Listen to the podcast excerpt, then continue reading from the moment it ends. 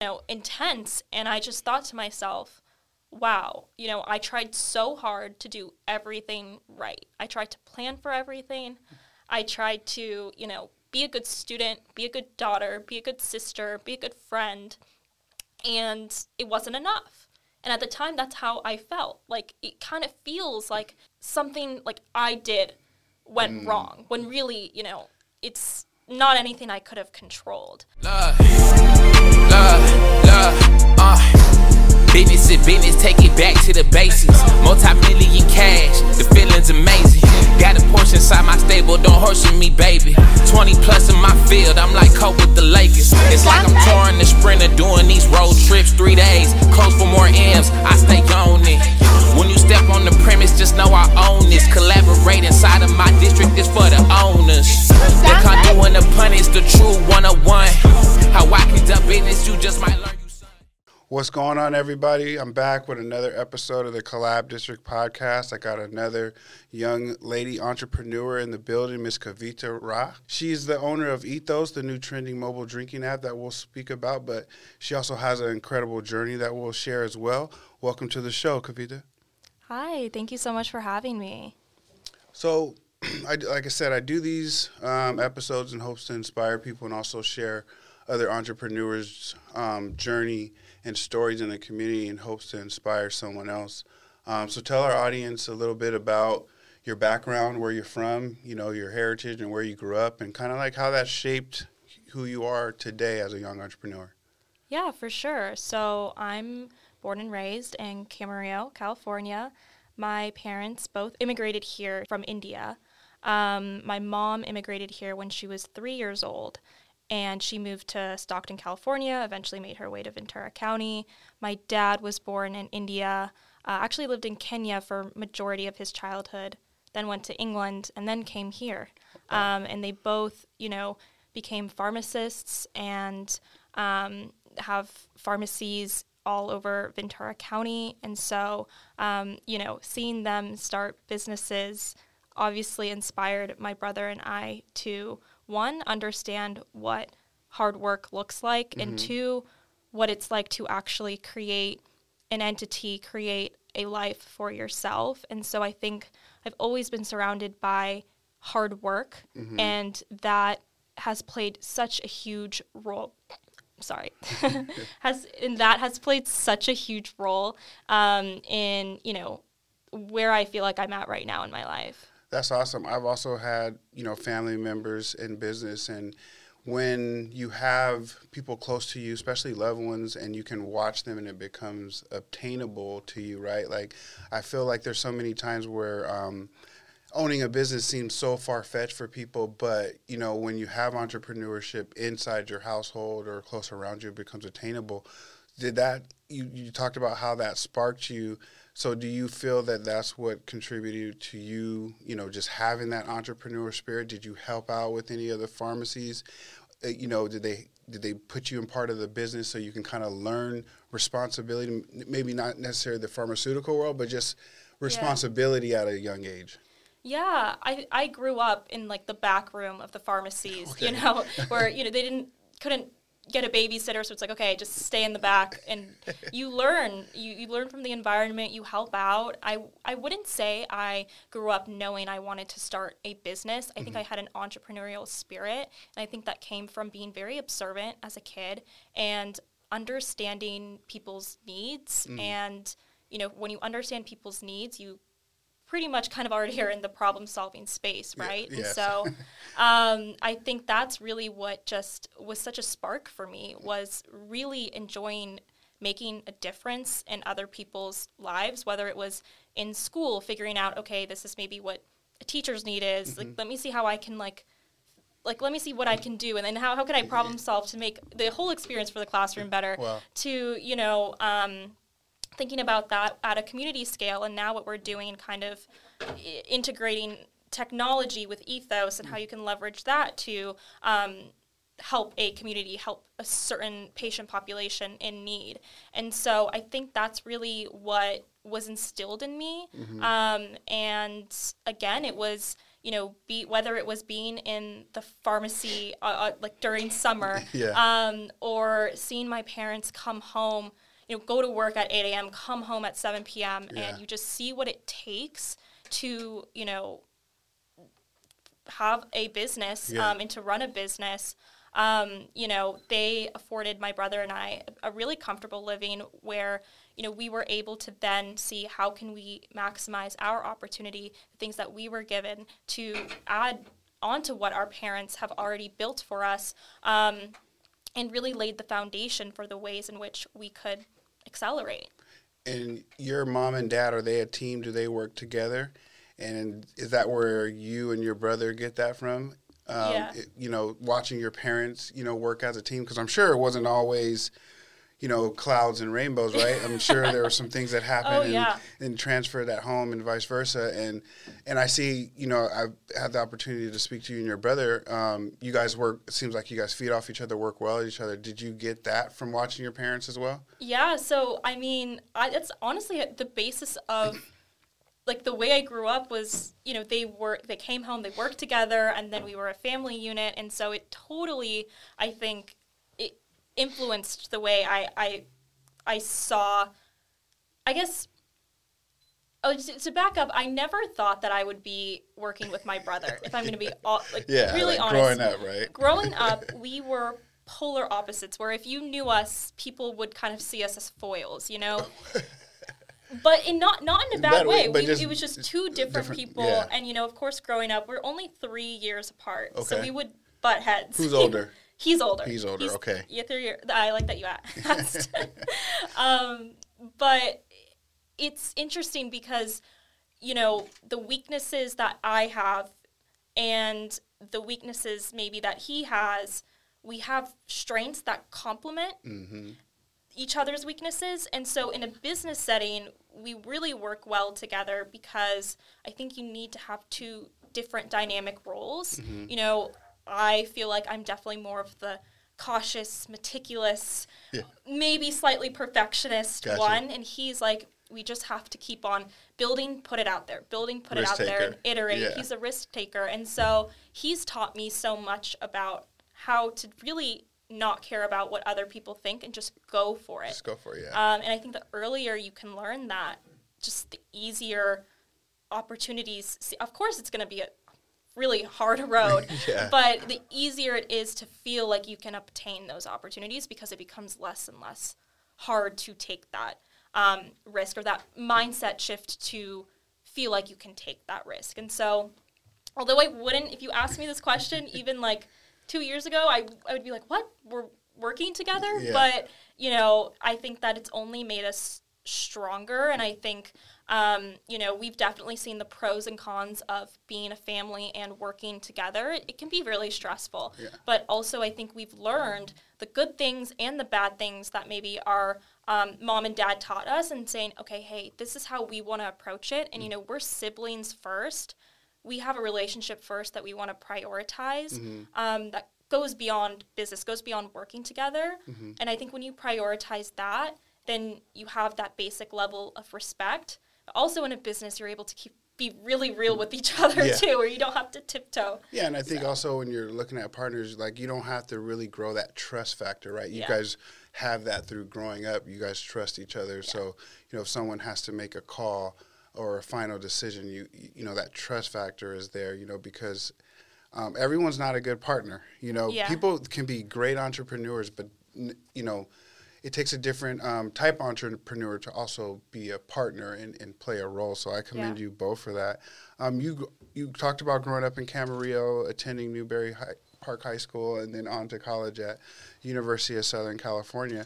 Um, how important was education to to you, and you know, and how has that played a role into your um, career today? Were you a overachiever in high school and like in the ASB uh, student class president, Yeah. or were you more of a social uh, um, Yeah. type in, in school?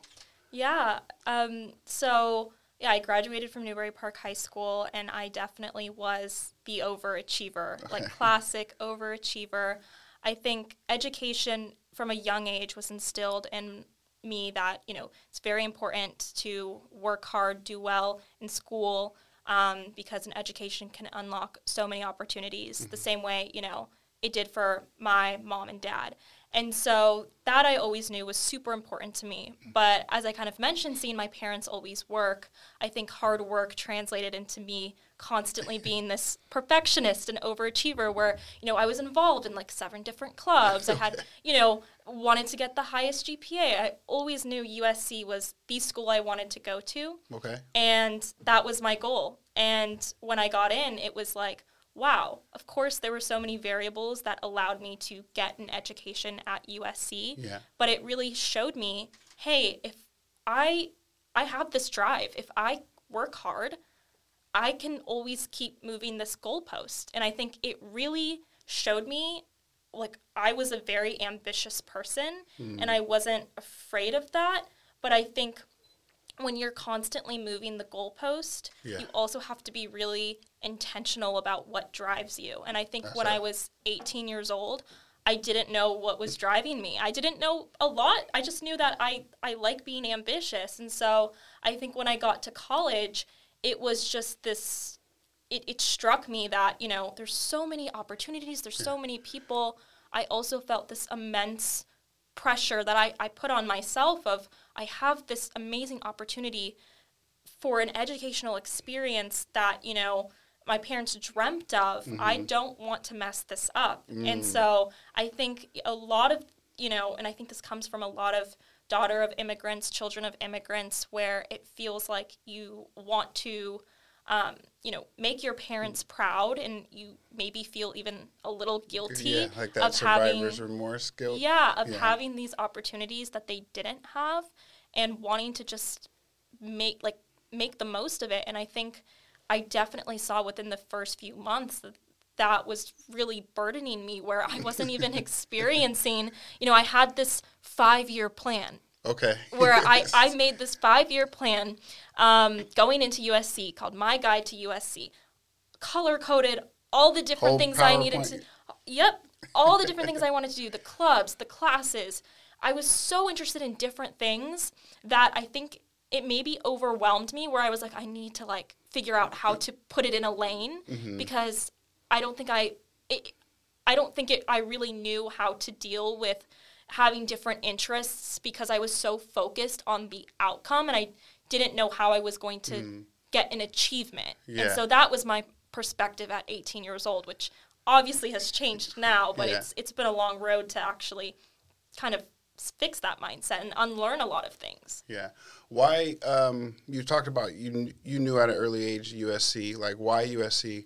I had the opportunity to take some business courses at USC, and it, it was one of the. It helped my career. You know, it wasn't necessarily college, but had the opportunity to take. Um, you know, like this young emerging leaders courses that were Yeah. at USC, and like you, it helped me. You know, um, like being on campus just did something to you and then um, just the curriculum that i got and what i was able to learn um, was it so impactful for my business to where it taught me how to scale from a small construction company into you know the next level of, of like scaling up and actually planning for that and Yeah. I didn't really necessarily have the education to do that. You know, I knew I had the ambition like you, but I actually didn't have the education until then to like write it in a plan and you know, and it not just goal setting, but how and meticulously how I was going to reach those goals. So like how you know what about USC at an Yeah. early age made you want to go to there? You know, Yeah. that's in the middle of the hood. Yeah. I mean, So I actually have a really funny story of how I got introduced to US. I always knew it was school, right? You grow up in Ventura County, you know the schools in Southern California. Um, it was when my brother was applying to colleges. He didn't want to like visit the school, and my parents were like, "Okay, well, we already signed up for a tour."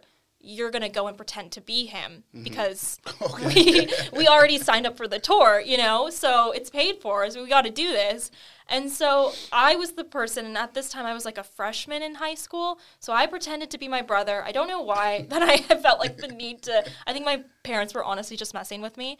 Um, but I visited the school, and I just was in awe of like the energy on campus. it's different. It's a beautiful campus. Yeah. But every respective school, whether it's journalism, engineering, the film school, the business school, was such a standalone, like, it, it was such a, like, accomplished school Mm-hmm. um, and a well-known school that I loved the fact that they were, they were just leaders in every single industry because Mm. as a young person I wanted to see like I, want to try a little bit of everything like I want to take a journalism ta class I want to take a business class and what I loved is that it was super interdisciplinary where I got to work with students from different majors and mm-hmm. just work on projects that we were passionate about whether it was making like a documentary my sophomore year, or actually working on a different health tech startup for um, a humanitarian crisis in Ukraine. Like that was one of the classes that I took. And so there was just so many opportunities and so many students who were just genuinely so passionate about what they were studying with. I knew being in an environment like that if I even if I didn't know at that moment what I wanted to do, I knew I would be able to experience yeah. so much.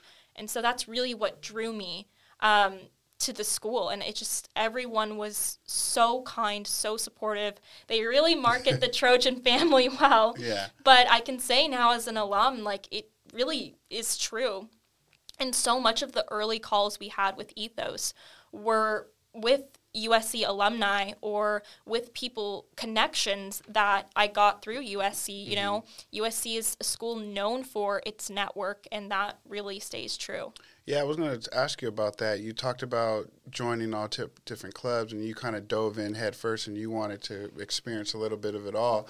But once you tamed that down, what clubs did you join, and you know what kind of relationships came from college, right? Because we have our mm-hmm. friends from childhood that we grew up with, but then I hear about these stories. I didn't actually attend college, but I have you know kids in college, and you know I've talked to other entrepreneurs, and there's these bonds that are made in college that you know that last forever, as well as networks that are um, provided that go well beyond you know your your your student days. You know when you turn to a professional, you have a rolodex of professionals that you can reach into. Like you said, you were speaking to a lot of alum on your on some of the early stages of your of your business. So can you talk about some of those clubs that you joined in those networks and relationships that you have today?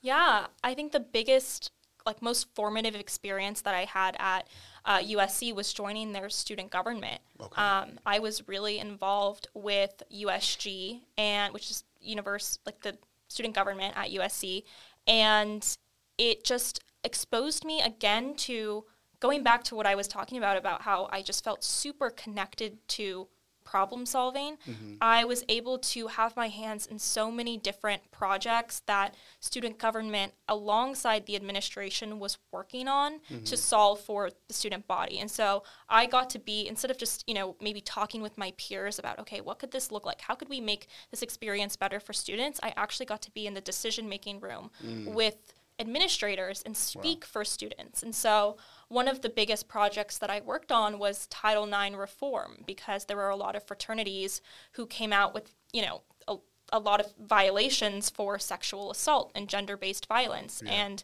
a lot of students on campus didn't feel safe. And there were actually huge protests for the course over the course of two weeks. And this is Wow. right when i got appointed into student government. So i was like okay. First challenge. you know? And Yeah. so for me it's it's always really interesting when there's friction between any two groups what does the mediator do and, and you have to be really strategic um, and also very empathetic to both sides to actually push something forward. And I think I just enjoyed being in those spaces where I could make a difference. Um, and, you know, I, I worked on a lot of different mental health policies for students.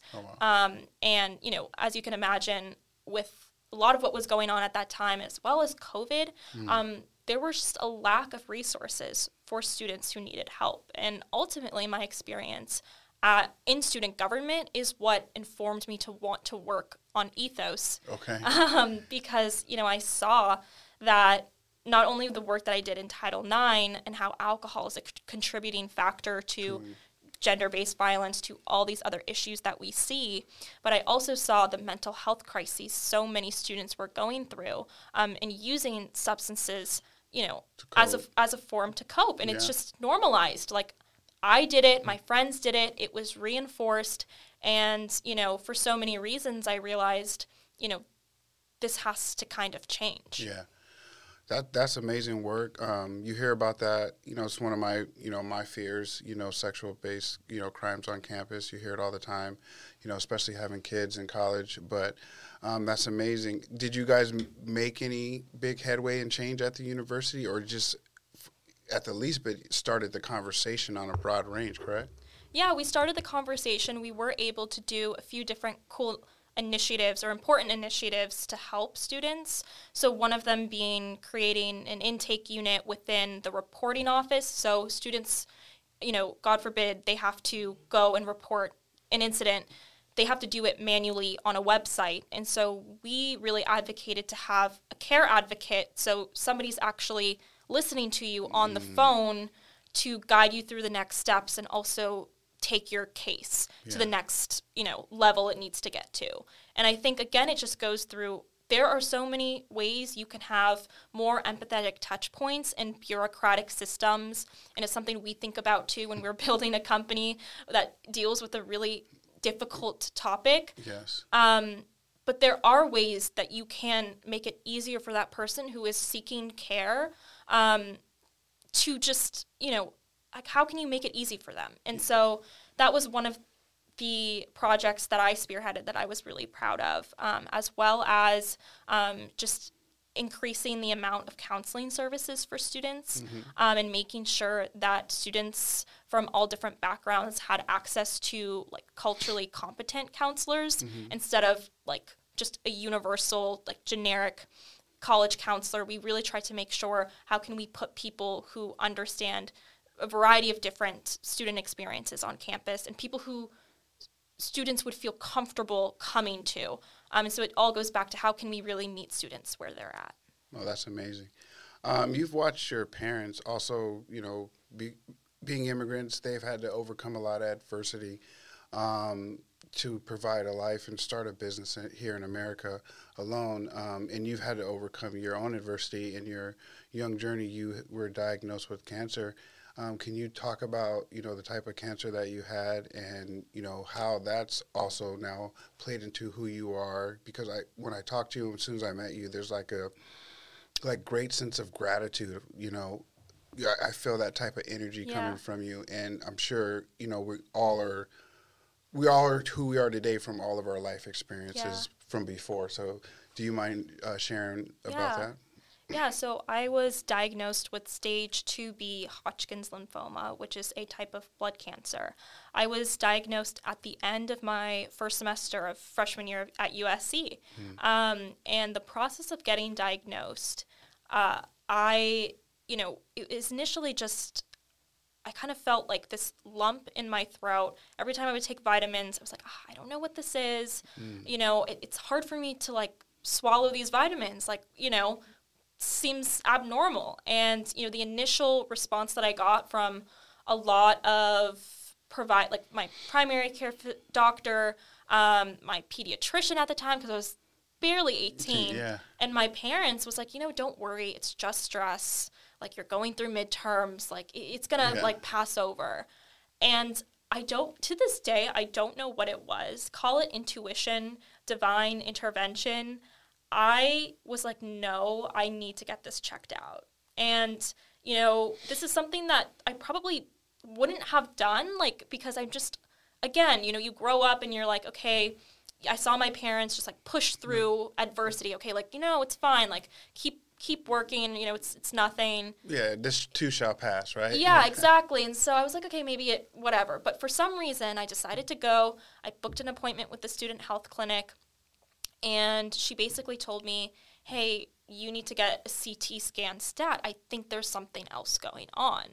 And it was at that point where, you know, my friends and family and my pediatrician at the time was like, okay, yeah, like let's let's go th- let's run some tests to see what this is but you know their perspective still at the time was i don't know why this person's scaring you i'm sure it's nothing Yeah. and so it was a lot of learning how to actually advocate for myself to figure out what was going on You had to with be my your body. Own, you had to be your own voice, right? It's yeah, and I think what's really scary is like I was scared to figure that out. I didn't want to know, but nobody else was going to do that for me. wow. And so I had to, you know, say, hey, like, I want to get this test done. I had to learn how to ask the right questions in a doctor's room. And, you know, my parents being in the healthcare space, Yeah. they had a lot of knowledge on, you know, understanding, you know, certain type of tests I need or maybe like, like really just helping me figure it out. But so many people don't have that. So many people wouldn't even think to call their pediatrician if they had For an a- issue, yeah, for a right? yeah, throat issue. Yeah, I mean, Yeah. and there, and also like I just know in like the black community, like it's a stigma to even go to the doctor. You know, so and that's a that's a lot of minority communities Mm-hmm. Yeah. because we're fearful of the unknown Mm-hmm. and. um Healthcare is a, is a is a big issue for Yeah. another topic for another day, but you know, so what what other steps did you have to go were you going through to finally find out to get the diagnosis and what was the the process of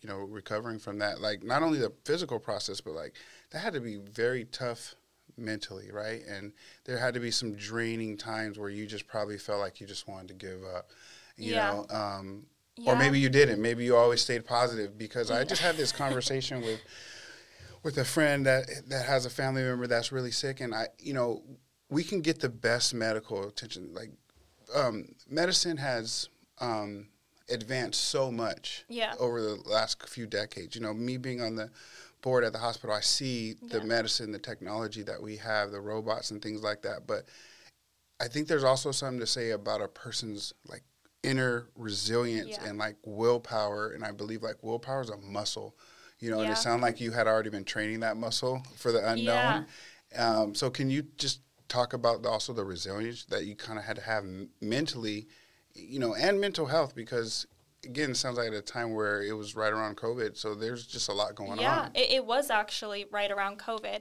And I think, you know, I remember getting diagnosed. It took about a month for me to finally get diagnosed. Hmm. I was sitting at the children's hospital. So think about like having your first taste of independence at 18 years old, going to college, to then holding your mom's hand at a children's mm-hmm. hospital, not knowing the next steps. Yeah wow. it was you know intense and i just thought to myself wow you know i tried so hard to do everything right. I tried to plan for everything.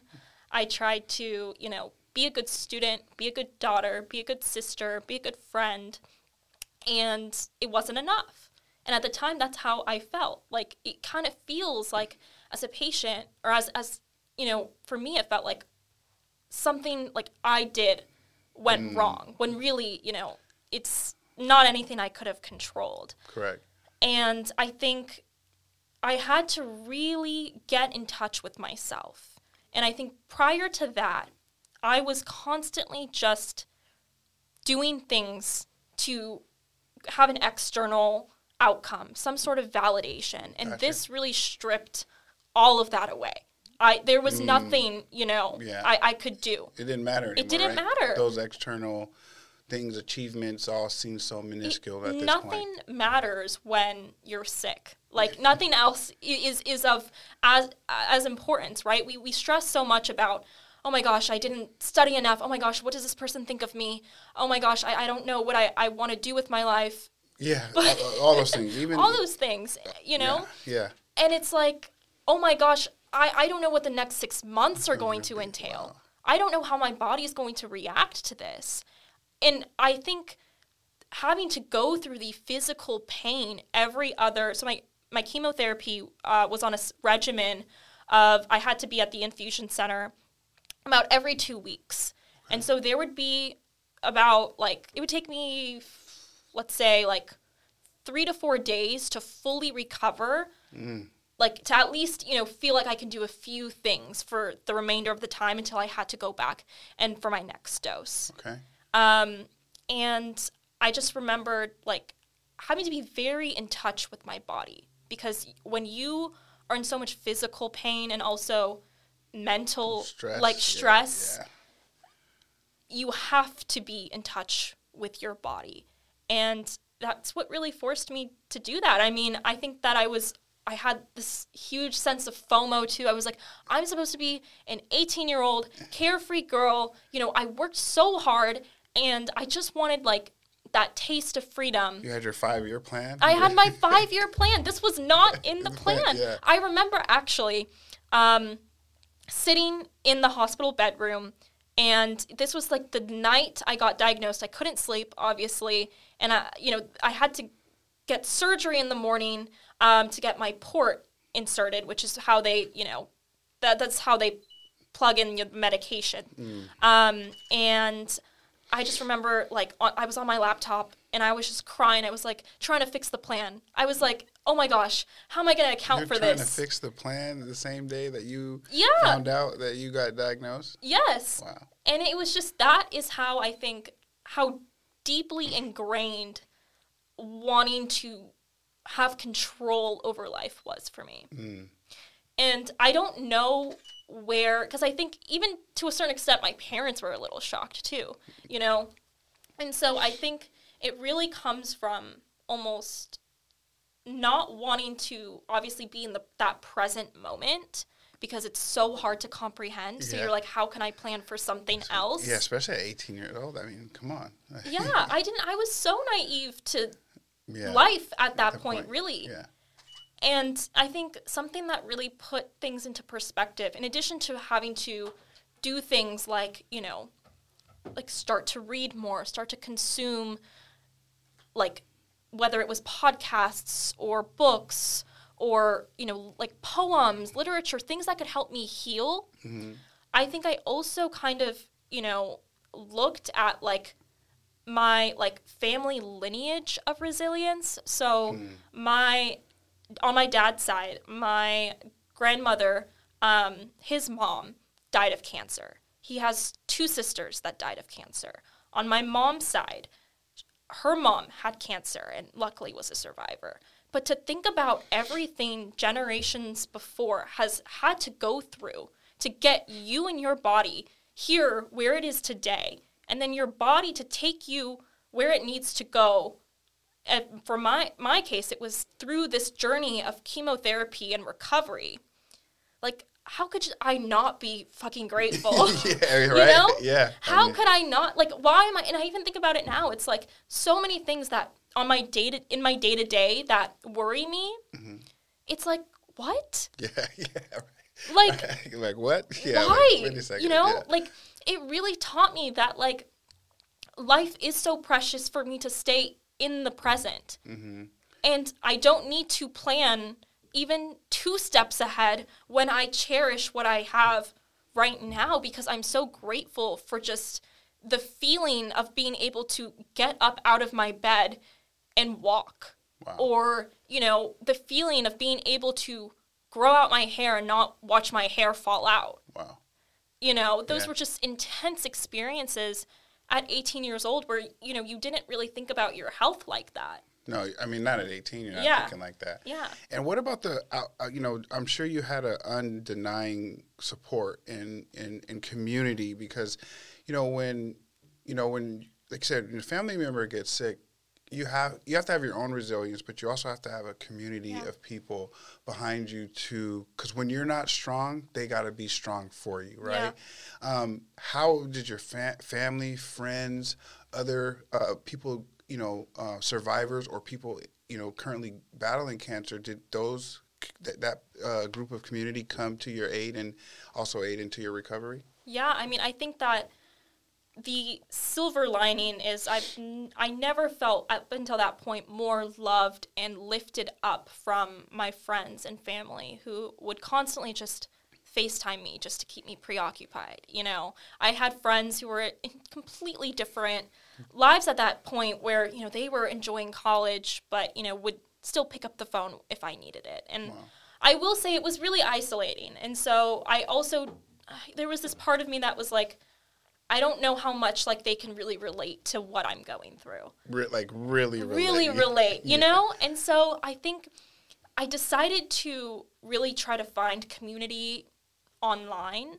And I, you know, I remember, you know, one of the few days where I, I had to stay in the hospital, I just tried to find people on social media who had gone through what I had gone through because I wanted to almost like see what did what did their evolution look like? What what what's really in store? I had no idea. Yeah. To be honest, when the doctor said I had Hodgkin's lymphoma, I was like, oh, thank God he didn't say cancer. And then I realized it is That's is a type of- cancer. yeah. So I, I had no idea. And so um, I just wanted to, I, I saw so many young cancer patients, you know, go through therapy, share their story online. And, you know, now they're like two, three years out, they've recovered, they've gone back to life. And I was like, wow, that's, you know, really reassuring. Yeah. And I think part of me found a lot of comfort in also sharing my story mm-hmm. online. And whenever I had these like quote unquote milestones of like, hey, today I had to shave my head, it became a lot less scary, which maybe is kind of ironic because people find it really scary to put things out online. Yeah, I mean that you had to get out of your comfort but zone. I, I was already out of my comfort zone. So I was like, you know what? I, I need the support, and maybe there is somebody who is going through the same thing as me Mm-hmm. that I can find. And that's exactly what happened. wow. You know, I, I found so many people who were going through cancer. Um, and we would check in with each other and be like, hey, like, how did your infusion go? How, how are your symptoms? How are you doing? Like, Yeah. You know, like talking about plans when this is all over, right? Which is a completely different story of you know this concept of oh, this is just a you know a, a, a, a little obstacle in the road. You know, it's not like that. It completely alters the way you look at life, the way you live life. Um, but for that time, it was really amazing to again create community and create that for myself. Um, and to this day, I still get people who, you know, DM me and say, "Hey, like I saw what you, I saw what you went through. Like I'm, I'm was just diagnosed. A lot of what you just talked about really helped me." Wow.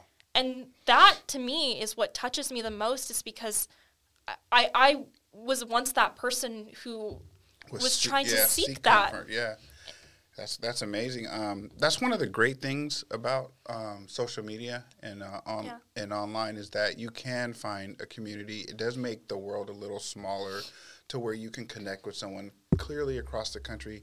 And like you said, these are people now that you're communicating with that um, know what you're going through. Yeah. You guys are talking the same language. You guys are going through the same treatments and things like that.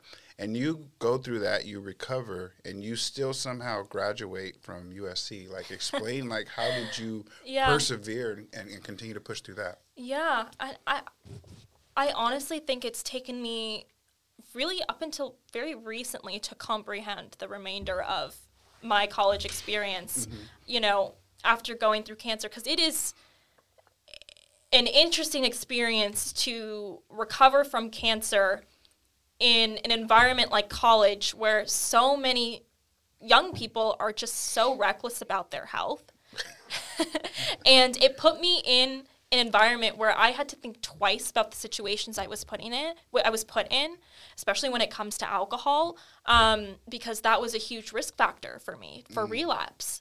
And you know, there was also just this, like, almost, I, I it almost felt like I was almost out, I already outgrew this experience of like being carefree because it, I just couldn't I couldn't feel carefree anymore after after going through that.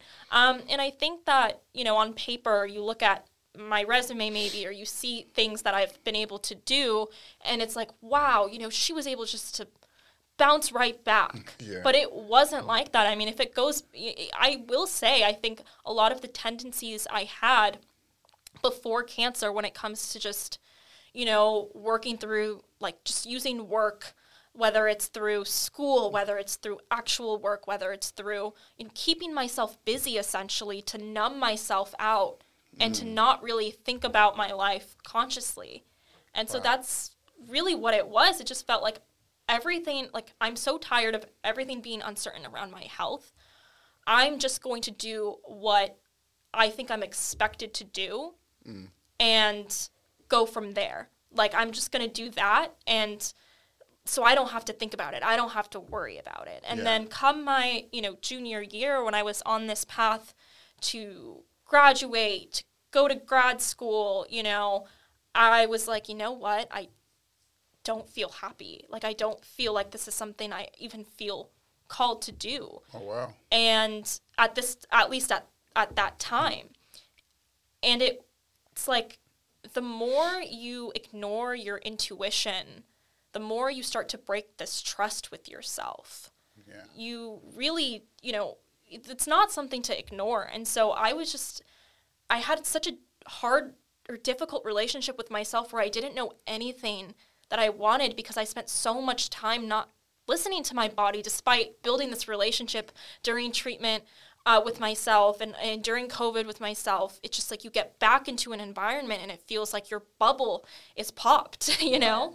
And so I had to do a lot of really hard work to put myself in uncomfortable positions to figure out like what is it that I want. And I say uncomfortable positions in the sense that I think I've always been ambitious and always wanted to take initiative in things that I knew I was good at. Mm. And when you get to a certain point, it's like if th- that's not even fulfilling me anymore because I realize I'm so attached to certain outcomes or validation from it.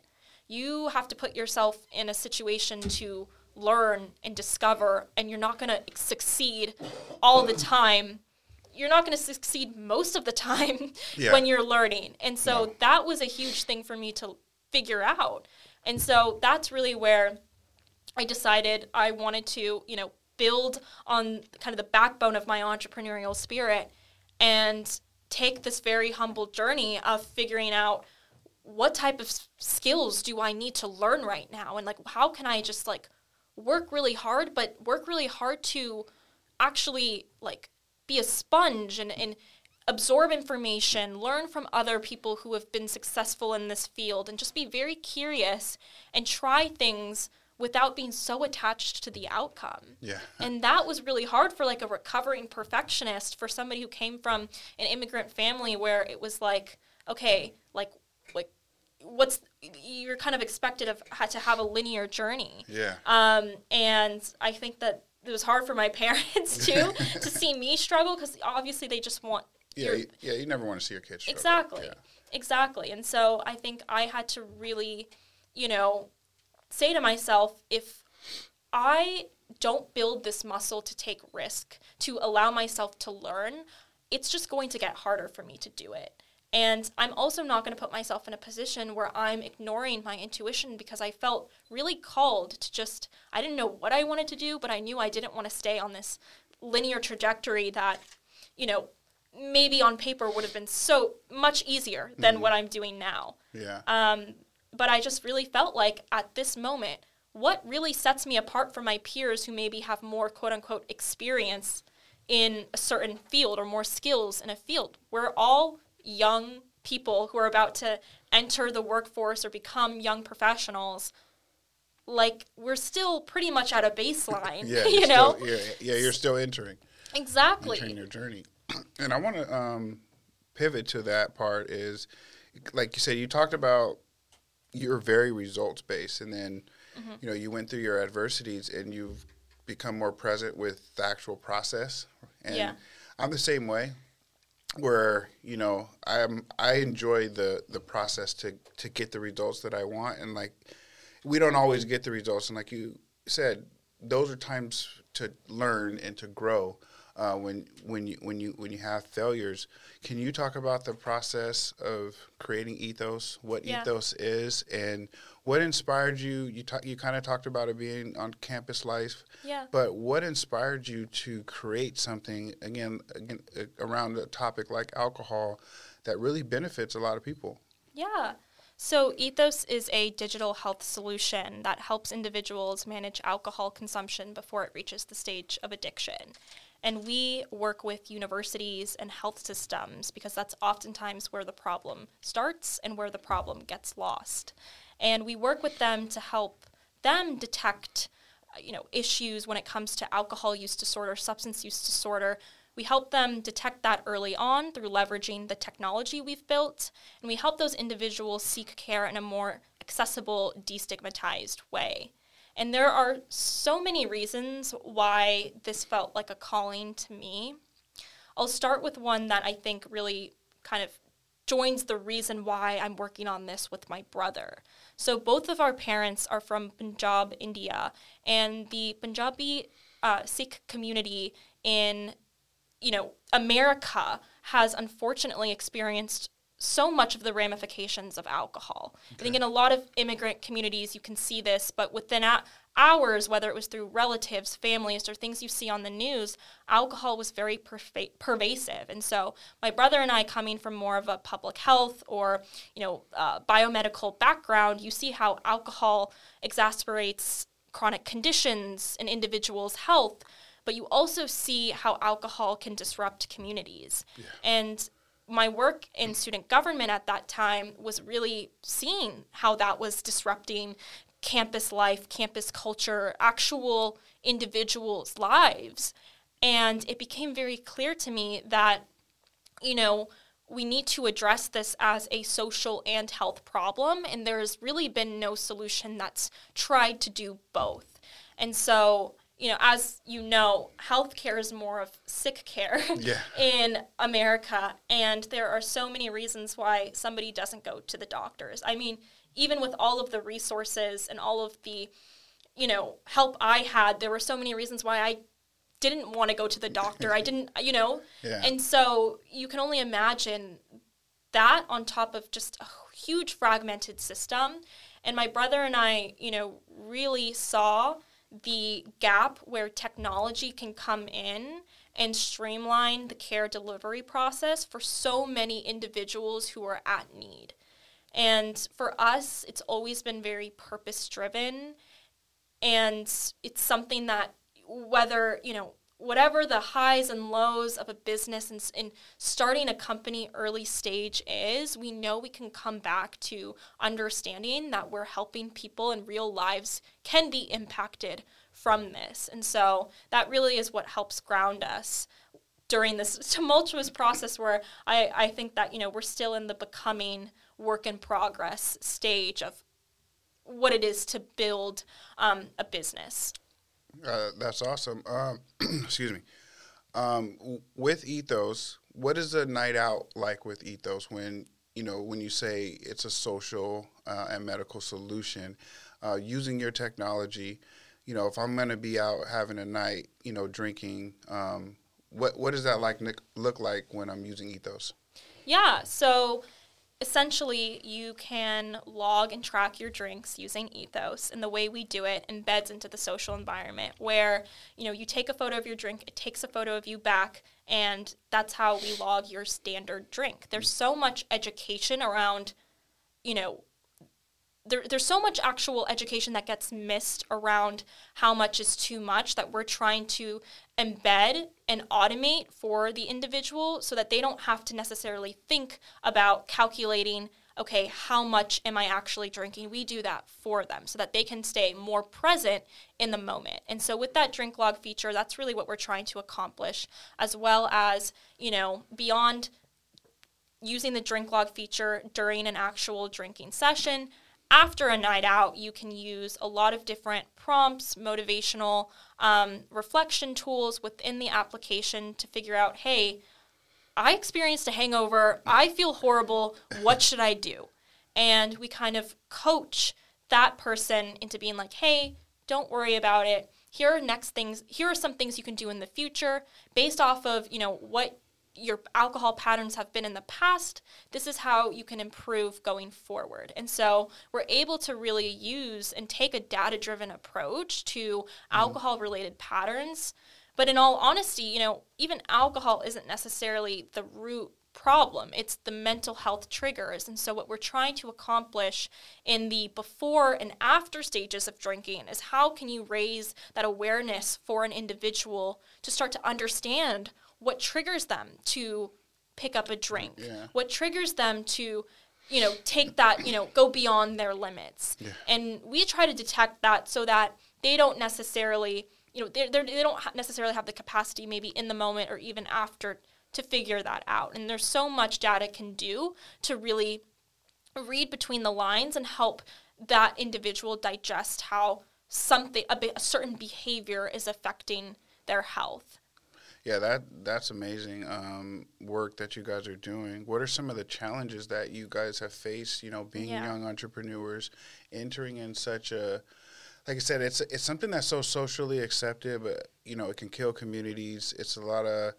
um, you know, for me, like it's everywhere you turn. You know, um, especially like in you know, you watching TV or social media. Someone has a, a bad day, they they take a drink. Someone celebrates, they have a drink. Yeah. You have social drinkers, and then you like you talked about, it can turn into an addiction Yeah. and it's a very wide spectrum from social to you know stress reliever to addiction um, what have some of the challenges that you guys have faced you know delivering you know your you, delivering your your product to your to your audience Yeah. So I think, like you just said, even when we have conversations with healthcare administrators who we want to partner with, they're like, okay, this is great, but why alcohol? They don't understand how alcohol even is a huge, a big enough problem, right? Everyone knows it can be a problem, but is it a big enough problem that they want to take action on? And I think that just speaks volumes to how underestimated it is until it reaches these certain manifestations like, you know, a DUI or, you know, um, an individual getting hurt or somebody having to deal with addiction. We don't realize it, and healthcare doesn't realize its cost until it's one of those three things. yeah And so for us, it's really hard to. Um, we found that it's it's really frustrating to have to, you know, make a case for this to healthcare providers who should already proactively be engaging individuals on this type of education. I think also being really young in a industry like healthcare, where oftentimes it's a lot of older people, um, you know, it's it's hard to be taken seriously. I mean, we just had a call with a really big health system yesterday, and it felt like we just had to almost like like pitch ourselves, which you oftentimes have to do in entrepreneurship, but it felt like we had to kind of talk about You had to our sell- age where yeah you know you got to sell yourself and your product and it's like, well, that's that shouldn't be relevant, you know. But we have to kind of figure out how to be strategically strategic about our communication, Mm-hmm. um, and I think that's been something.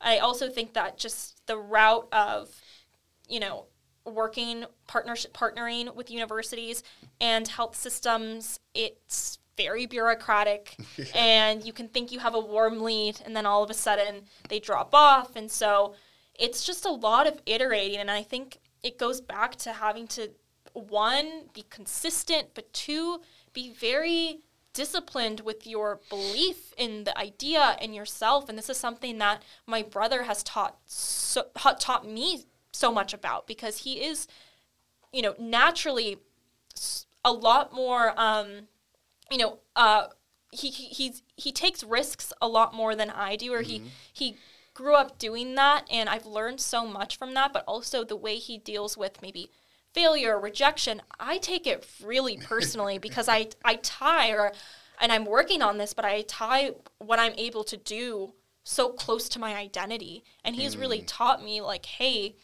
you are an individual, like you're Kavita, and that's great enough. Whatever happens with the business, there's so many factors that go into it. It's not, I'm not the only, the one thing that I maybe did or didn't do isn't what is going to make or break ethos, right? It is, you know, an ecosystem of people, of thoughts, of decisions that go into scaling a business. And in the early stages, it really is about building the right consistent protocols or the uh, consistent um, actions you're going to do in order to figure it out because there's lots of iterations that happen. Yeah. And um, what could, you know, you talked about scaling up. What does scaling up look like for Ethos? Like, if you had your perfect world, Yeah. um, what is what does Ethos look like in you know two years, three years, five Yeah. five years from now? What is um, the the awareness around alcohol and education Yeah. through Ethos uh, look like in yeah. a few years? So we want to be in the hands of every college student across the U.S. We want this to be a part of what you have to do when you go to college, so you understand whether it's before you go out, whether it's when when you go out, how much is too much. And we believe our strategy in meeting students where they're at can actually effectively engage individuals instead of a lot of the current, um, you know, the current practices universities use that students don't even engage with. And when it comes to health systems, we want to be able to reach individuals who are at risk of alcohol use disorder, substance use disorder, and reach them with their primary care doctor before um, it gets to that stage of addiction. Because alcohol is a huge risk factor for a variety of different conditions. And again, everything that we're focused on is prevention. We want to see less cases of um, alcohol use disorder, and we want to see more detection of people with it. That's the first barrier, I think, to addressing the addiction crisis is not enough people are actually screened for alcohol use disorder. One, because we don't have those conversations i- with our friends. So you know, we don't have those conversations with our doctors. So where are we having these conversations? Yeah. You know? Yeah, exactly. And how many um, users do you guys currently have, or daily users, are you guys uh, running through your through your ecosystem right now? Yeah, so we launched direct to consumer in January and we ran that through August when we gained over 6,000 active daily active users who still use the platform today. Um, you know, we kind of from then pivoted more to a model of working with universities and health systems, a B2B SaaS model, because we realized of the average 6,000 users, um, or of the 6,000 users, the average AUDIT-C score, which is the alcohol, which is the alcohol screening protocol, um, the average score from 0 to 15 was 6.8, which means individuals were already showing early signs of liver damage. So we knew we needed to bring this to institutions who can enable more care, and that's really where we pivoted. And we hope to, um, you know, gain one a, a larger patient population through those mo- two modalities. And if and if for our audience that's listening and we wanted to use ethos, you know, to start drinking responsibly because right, we say drink responsibly, right? We say, yeah, I'm only going to have two or three drinks and two or three turns into four. But based on how you're feeling, your hydration levels, whether you ate that day, three drinks or four drinks, also depending on the bartender, that all affects the way that you feel. Yeah. And having the technology that, you know, can tell you where you're at, at that point, if you decide to continue, you have, that's a, you know, you're making a choice rather than, but you're making an aware choice. And I Yeah. think that's, that's what, what's very key is giving people the awareness to make the choice to say, nah, I've had, I've had enough. So where could people um, download and, and, and, and get started with using Ethos? Yeah, you can download the consumer version of our application for free on the App Store, Ethos Mindful Drinking. And just to your point, it really is a companion to help you make conscious decisions, regardless of whether you decide to drink. You know, it's not an app that's necessarily just for going sober, it's for people who want to become conscious and have that companion of understanding, hey, how can I pace myself? Hey, you know, how, how much is too much for me? All this information that gets lost um, when we're too busy consuming alcohol. Yeah. Well, I really appreciate uh, you stopping by the Collab District podcast uh, today. If you could give one um, aspiring um, story or advice to you know young entrepreneurs out there that are listening to this, um, please do so because again, there's a lot of people in this community um, that are entrepreneurs that just maybe not feel like they have the resources or just need to hear or relate to a, sp- a certain person's story so it can be, uh, become obtainable to them. So, is there something that's aspirational that you can share with us today? Yeah, I think one thing that I have been thinking about for myself when it comes to the importance of having a growth mindset, not just for your business, but for yourself, because they're interrelated, is just you, know, you have to believe in yourself. if you, uh, like, if not you, then who, right? Yeah. And so, no matter all the different support that you can get from friends and family, I think working on yourself and being very intentional with what you want to do, I realized that it was a gift to be so driven and it was something I inherited from my parents. It was something that I was so lucky to learn and, and have the resources to act on. But if you're not intentional, you can lead a very purposeless life and not know where you are despite working hard, doing the quote unquote right thing.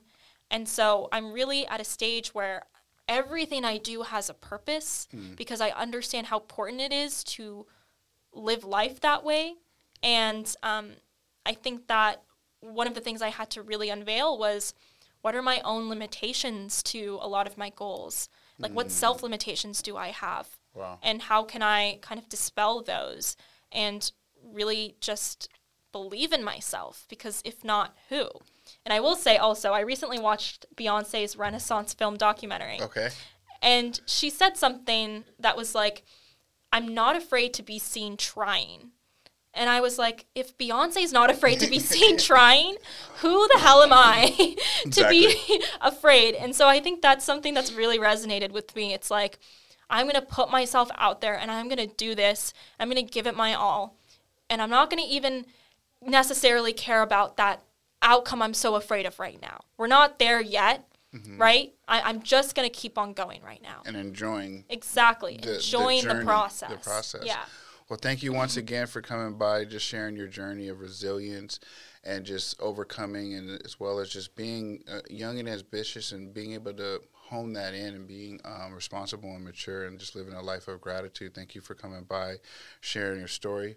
For our audience, we'll you know check us out on YouTube, Spotify, Apple, and all your platforms. This has been another episode of the Collab District Podcast with Miss Kavita Rai. Thank you.